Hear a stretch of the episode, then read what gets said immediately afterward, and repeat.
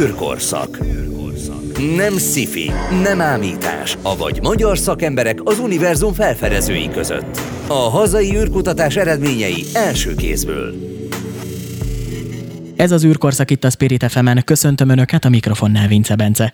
Az elmúlt hetekben már jó pár adást szenteltünk a Hunor programnak, hiszen ez adja a műsorunk egyik alapját. A Hunor program keretében keresik a második magyar űrhajóst, aki majd hamarosan képviselheti hazánkat a nemzetközi űrállomáson. Ha minden igaz, 2024-ben történik majd meg a fellövés, úgyhogy már folyamatban is van a kiválasztási procedúra, amelynek keretében kiválasztják azt a párfős stábot, akikkel majd tovább mennek, és eljutnak teljesen a kilövés pillanatáig. Beszélgettünk már nagyon sokat arról, hogy milyen egészségügyi feltételei, illetve milyen egészségügyi követelményei vannak ahhoz, hogy valaki űrhajós legyen, és az is már egy picit szóba került, hogy milyen különbségek vannak a földi, illetve az űrbéli lét között, de erre most bővebben is kitérünk, hiszen már itt van velem a telefonvonalban dr. Nagy Klaudia Vivien, kardiológus szakorvos, elektrofiziológus, a Semmelweis Egyetem adjunktusa. Köszönöm szépen, Klaudia, hogy itt van velünk. Jó napot kívánok, üdvözlöm Önöket, köszönöm szépen a megtisztelő felkérés. Milyen különbségeket tapasztalhatunk a földi lét, illetve az űrbéli lét között? A gravitációnak a hiánya valóban az egyik fő probléma, illetve a fő különbség az űrben történő lét, illetve a földi lét között, de nem az egyetlen különbség. Vannak más jelentős különbségek is, mint például ugye a kozmikus sugárzás, ami sokkal jelentősebb az űrben, mint a Földön, tehát erre is nagyon oda kell figyelni, illetve a megfelelő óvintézkedéseket meg kell tenni. De hogyha visszatérünk a mikrogravitációra, a mikrogravitáció valóban a legfontosabb eltérés, és, és ennek önmagában nem csak az a jelentősége, hogy ott, ott, ott ugye az űrhajósok, mint ahogy szoktuk látni a tévében, illetve a különböző filmeken, hogy az űrhajósok lebegnek a súlytalanság állapotában, és ez egy nagyon izgalmas és, és érdekes jelenség, és talán mindenki egyszer kipróbálná, hogy milyen érzés az. Azonban ennek vannak nagyon komoly élettani hatásai. Mindez függ attól is, hogy mennyi időt töltünk a súlytalanság állapotában, de alapvetően, alapvetően nem csak a vázrendszer, tehát a vázizomrendszer, legfőképp a csontrendszernek az eltéréseiről, illetve az izomgyengeségről beszélhetünk egy ilyen hosszabb távú súlytalanság állapotában eltöltött idő alatt, de ugyanúgy a keringési és érrendszerben is élettani, kórélettani változások jönnek létre, amik akkor jelenthetnek, egyrészt jelenthetnek problémát ott helyben, de sokkal inkább akkor jelenthetnek problémát, amikor az űrhajós visszatér a Földre. De akkor két lépése lehet úgymond osztani ezeket a problémákat. Ugye van egy, amikor megtörténik a fellövés, és utána át kell állni a szervezetnek az űrbéli létre, és akkor ezt követően pedig úgymond vissza kell állni a, a rendes földi létre a szervezetnek. Így van, így van. Ez egyrészt megfelelő felkészítést igényel, megfelelő, nagyon gondos válogatás a potenciális űrhajósok tekintetében, hogy ki az, aki előreláthatólag jól fog bírni egy ilyen jelentős vázizomrendszeri, szívérrendszeri eltérést, súlytalanság állapota miatt, akkor rögtön, mikor ugye fölkerül egy ilyen gyors adaptáció, mennyire tud könnyen lezajlani, illetve ugye a visszatérésnél, amikor meg kell küzdeni ismételten a gravitációval, amit most mi nem értünk, de az űrhajós, aki eltöltött egy hosszabb időt az űrben, az nagyon is érzi, és amikor földre száll, akkor utána általában feláll, nem, hogy általában mindig felállni sem tudnak, tehát úgy, úgy kell őket elszállítani. Tehát lényegében ez, ez, egy, ez, ez azért is nagyon fontos, az, hogy megfelelően tudjuk kiválasztani azt az űrhajóst, aki majd ezzel ugye meg tud majd küzdeni. Ugye amikor, amikor felkerül, akkor az akut hatások egyike az a súlytalanság állapotában először a belső fülben lévő mozgás és helyzetérzékelő rendszer mondja fel a szolgálatot, ennek, követően, ennek következtében egy kinetózishoz, magyarul egy tengeri betegséghez hasonló állapot tud kialakulni, szédüléssel, hányingerrel, rosszabb esetben hányással. Ez mindaddig, amíg, amíg nem adaptálódik a helyzethez. Ez néhány napot is akár igénybe vehet az űrhajós, mindaddig jelentős problémát okozhat. Aztán ugye hosszabb távon, mint mondtam, a szívérrendszeri hatások, illetve a váltizom, gyengeség, és hogyha hónapokig, akár fél évig, egy évig fenntartózkodik az űrhajós a nemzetközi űrállomáson, akkor a váltizomrendszerben hosszú távú hatások a, a, a csontozatnak az elgyengülése, illetve a csont belső felépítésének az átépülése jöhet létre, és ezek mind fontos tényezők. Lehet különbséget tenni, hogy melyik úgymond a fontosabb, tehát inkább a felkészítés, míg előtt megtörténik a kilövés, vagy azután fontosabb figyelni az űrhajósokra, persze mindig fontos, tehát hogy értelemszerűen nem nagyon lehet különbséget tenni, de mégis, hogyha egy picit nézzük, tehát inkább a fellövés előtt, vagy inkább a hazaérkezés utáni folyamata fontosabb? Mind a kettő egyformán fontos, viszont mind a kettő más. Tehát mielőtt fellőjük, először is egészségügyileg amihez ugye egyrészt az orvosi másrészt, a pszichológiai felkészítés, illetve kiválogatás, ugye nagyon fontos a kiválogatás, tehát mind egészségügyileg egy, egy megfelelően kiválasztott, fizikális és mentálisan egészséges ember küldünk föl, maximálisan egészséges ember küldünk föl a világűrbe, és felkészítjük természetesen az ott őre váró egészségügyi kihívásokra, illetve visszatéréskor pedig az ismételt földi léthez való adaptáció, amiben segítenünk kell az űrhajósnak, mind a kettő egyformán fontos, mint mondtam, csak különbözik alapvetően. Milyen kiválasztási szempontok alapján döntik el azt, hogy ki lesz az az egy fő, vagy az a négy-öt fő, tehát az a kicsi stáb, akivel tovább mennek a, folyam, a kiképzési folyamatra? Mik a legfőbb kritikus pontok, úgymond, aminek meg kell felelni azok közül, az emberek közül, akik jelentkeztek űrhajósnak?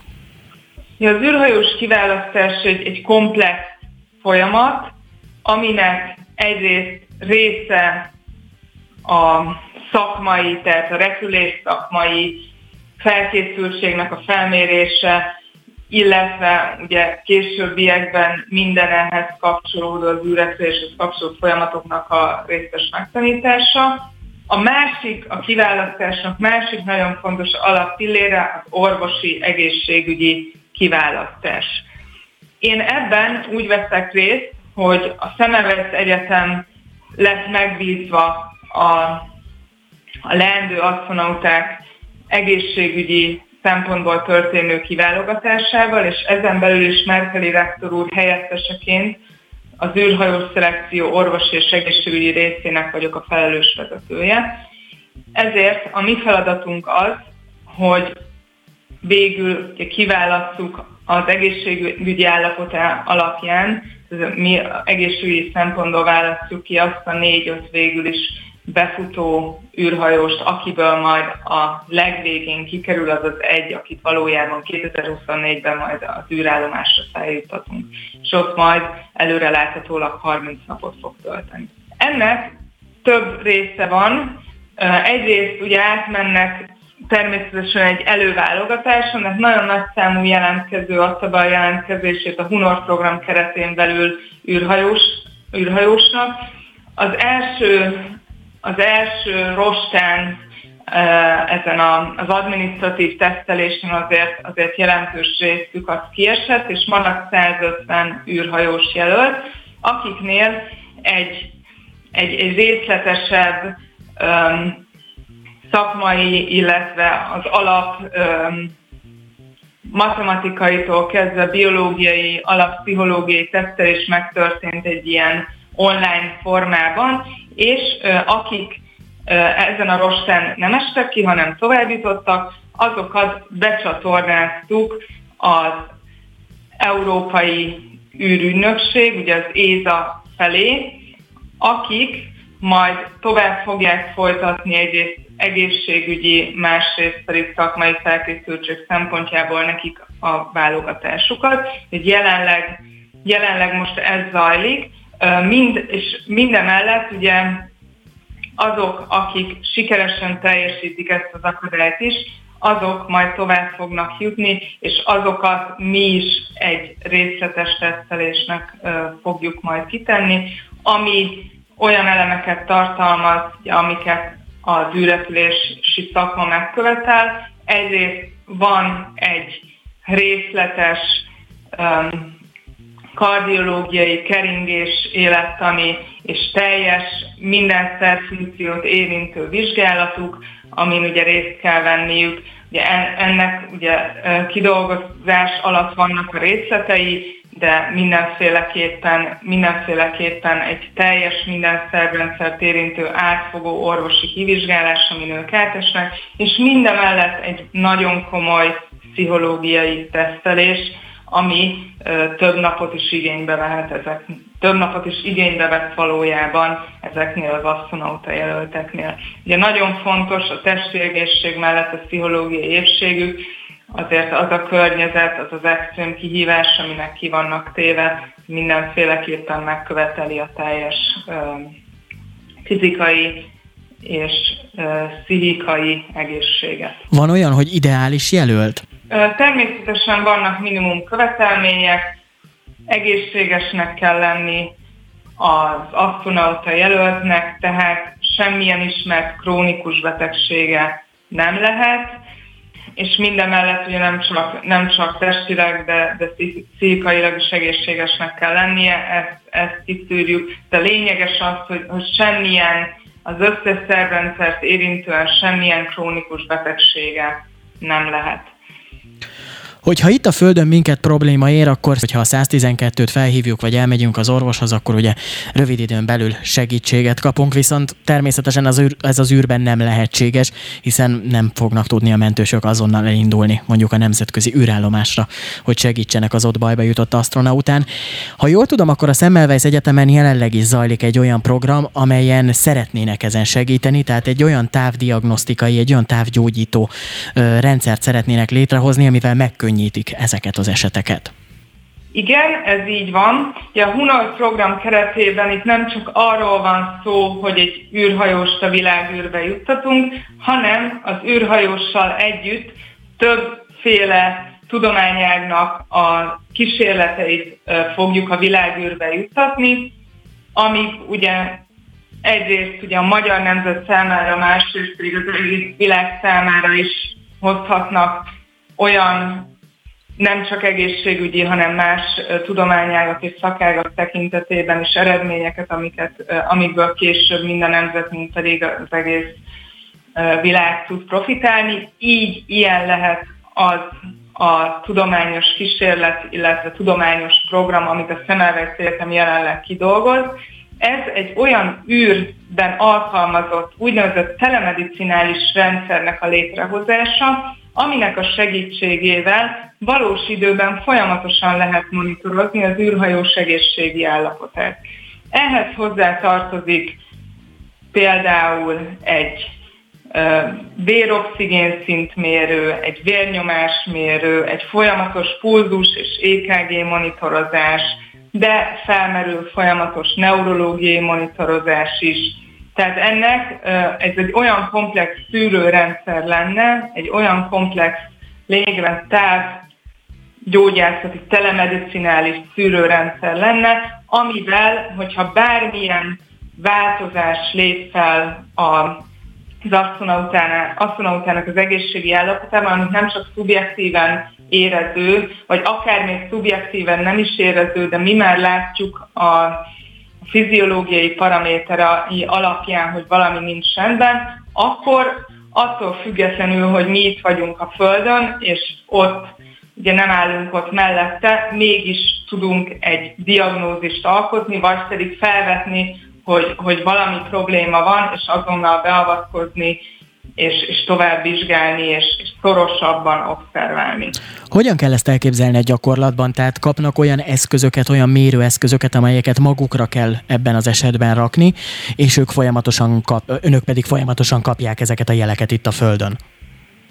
Igen, ezt úgy kell elképzelni valóban, hogy különböző eszközöket fognak kapni az űrhajósok, tehát az mi űrhajósunk elsősorban, Lényegében ugye minden napokban is használjuk ezeket a telemedicinális eszközöket, illetve sokféle közülük, tehát lényeg az, hogy, hogy ezek praktikus, könnyen viselhető, az űrhajósnak semmilyen kényelmetlenséget nem okozó eszközök lehetnek. Mondok én erre egy egyszerű példát, nagyon sokan ugye mindennapokban is alkalmazzuk az okos órákat, a fejlettebb okos órák már olyan szenzorokkal rendelkeznek, amik szinte tökéletes véroxigén szintet tudnak mutatni, pulzust tökéletesen tudják mutatni, és akár egy EKG-t is lehet velük, velük készíteni, ami, ami már a mindennapokban is nagy jelentőségű, mert például én, mint elektrofiziológus, én ugye ritmuszavarok ellátásával foglalkozom, és már több olyan eset volt,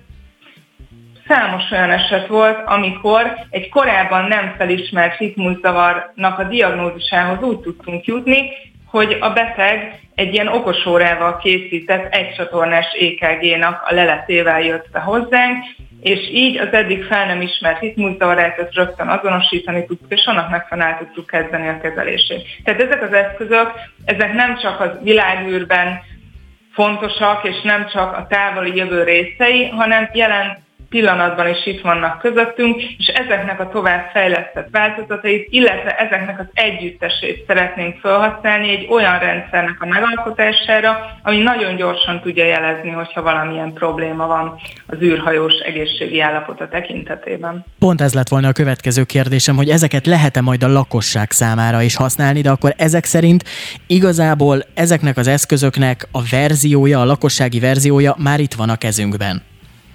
Igen, egy részének igen, ugyan nem mindegyiknek, és nem is, tehát az eszközöknek egy jelentős része azért olyan, hogy azokat a paraméterek, ami, paramétereket, amiket megkapunk belőle, azoknak ugye az összességét tudjuk elemezni, tehát ennek az újszerűsége lényegében abban áll, hogy nem csak egyféle paramétert monitorozunk, hanem sok paramétert tehát ugye kardiovaszkuláris paramétereket, neurológiai paramétereket monitorozunk egy időben, és ugye itt rengeteg adat képződik. Ugye egyrészt azok az adatok, amelyek a asztronauták fiziológiáját folyamatosan után követik, tehát például EKG, pulzus, stb. Ezek féltreőrzött kincsek minden, minden olyan államban, ahol ugye az űrutazás már megvalósított, és akinek saját űrhajósa van. Tehát ezeket, ezekről azért van nagyon kevés publikáció is, mert ezeket egyik ország sem adja ki. Tehát ezek nagyon-nagyon értékes információk, és hogyha egy olyan rendszer tudunk létrehozni, amik ezeket az információkat folyamatosan rögzíti, akkor egy pontosabb képet tudunk adni, és ugye pontosabb képet tudunk kapni mi magunk is arról, hogy hogyan változik hogyan változnak ezek az élettani paraméterek az űrrepülés hatására. És hogyha még tovább megyek, akkor ugye azt látjuk, hogy az űrrepülésnek, az űrutazásnak a fejlődésével egyre szélesebb körben elérhetővé válik majd az űrutazás, tehát nem csak ezek a szuper szelektált, teljesen makkegészséges asztronauták fognak majd előbb-utóbb a világűrbe följutni, hanem a az általános lakosság számára is majd elérhetővé válik az, hogy a világűrbe feljussanak, és hogyha nincsen ennyire szigorú űrhajós szelekció, mint most, hanem egy mondjuk adott esetben akár egy krónikus betegséggel rendelkező civil is fel tud jutni a világűrbe, annak pedig extrém nagy segítség lehet egy ilyen komplex diagnosztikus rendszernek a kifejlesztés és későbbiekben használata. Illetve ha ők is viselik ezeket az okos eszközöket, amelyek küldik és gyűjtik az adatokat, ez pedig önöknek, kutatóknak nagyon-nagyon nagy segítség lehet, hogy ugye milyen irányba kell még tovább fejleszteni esetleg őket, illetve a beérkezett adatoknak az elemzése is igen, biztos, hogy segít. Igen, igen, így van. Így van, tehát ez a terv, ezeket az adatokat elemezzük, részben mesterséges intelligencia segítség, ugye rengeteg adat fog beérkezni egy időben, és, és erre most már vannak modern lehetőségek, így például a mesterséges intelligencia és a gépi tanulás alapú rendszerek, amik az emberi szem számára, vagy az emberi gondolkodás számára nem is érthető módon egy, egy komputer által olyan összefüggéseket tudnak látni, amit, amit ugye az emberi agy akár nem is lát. Tehát, hogy ez, ez még egy nagyon fontos kiegészítés, hogy ezeket az információkat majd úgy szeretnénk felhasználni, hogy, hogy egy, egy, egy nagyon modern, mesterséges intelligencia alapú diagnosztikus mm, eszközt tudjunk ebből létrehozni. Ezt későbbiekben be lehetne vezetni akár a mindennapokba itt a Földön is? Tehát, hogy akár úgy történne meg egy olyan diagnosztika, hogy ne kelljen mondjuk több száz kilométert utazni a kórház és a páciens között, hogy egy ilyen eszközt kiküldenek neki? Igen, hát a jövő valójában, valójában részben ez. A telemedicina fontossága az, az napról napra növekszik. És, és valóban, ahogyan is mondja, egy ilyen tárdiagnosztikának, egy ilyen eszközparknak a felhasz, egyidejű felhasználásával, egy ilyen tárdiagnosztikának a lehetősége egyre inkább itt áll a küszöbünkön. Azt nem mondom, hogy az orvos-beteg találkozás azt meg lehet szüntetni teljes mértékben, és nem is ez a cél, ez csak egy olyan hasznos kiegészítő, ami azonnal elérhető abban a helyzetben is, amikor nem áll a beteg mellett egy orvos. Erre egy nagyon jó példa a világűr. Hát például, ha az elmúlt két évet nézzük, akkor egy ilyen covidos szituációban ez lehet úgymond egy kis kapu, hogy, hogy az első találkozás az állapot felmérésig úgymond el lehet a személyes találkozást kerülni egy ilyen megoldással. Ja, hát igen, tehát ez egy nagy segítség lehet, így van a jövőben. Nagyon sok sikert kívánok ehhez a kutatáshoz, nagyon remélem, hogy mi hamarabb jutnak majd adatok a kezünkbe, és tudunk továbbiakban beszélgetni erről a fejlesztéstől. Dr. Nagy Claudia Vivian kardiológus szakorvosnak, elektrofiziológusnak, az Emelvejsz Egyetem adjunktusának nagyon szépen köszönöm az elmúlt perceket. Köszönöm szépen, viszont hallásra. Ez volt már az űrkorszak itt a Spirit fm természetesen a jövő héten is jelentkezünk majd egy újabb adással. Köszönöm szépen, hogy velünk tartottak, az elmúlt percekben Vince Bencét hallották. A viszont hallásra. űrkorszak. Nem szifi, nem ámítás, avagy magyar szakemberek az univerzum felfedezői között. A hazai űrkutatás eredményei első kézből.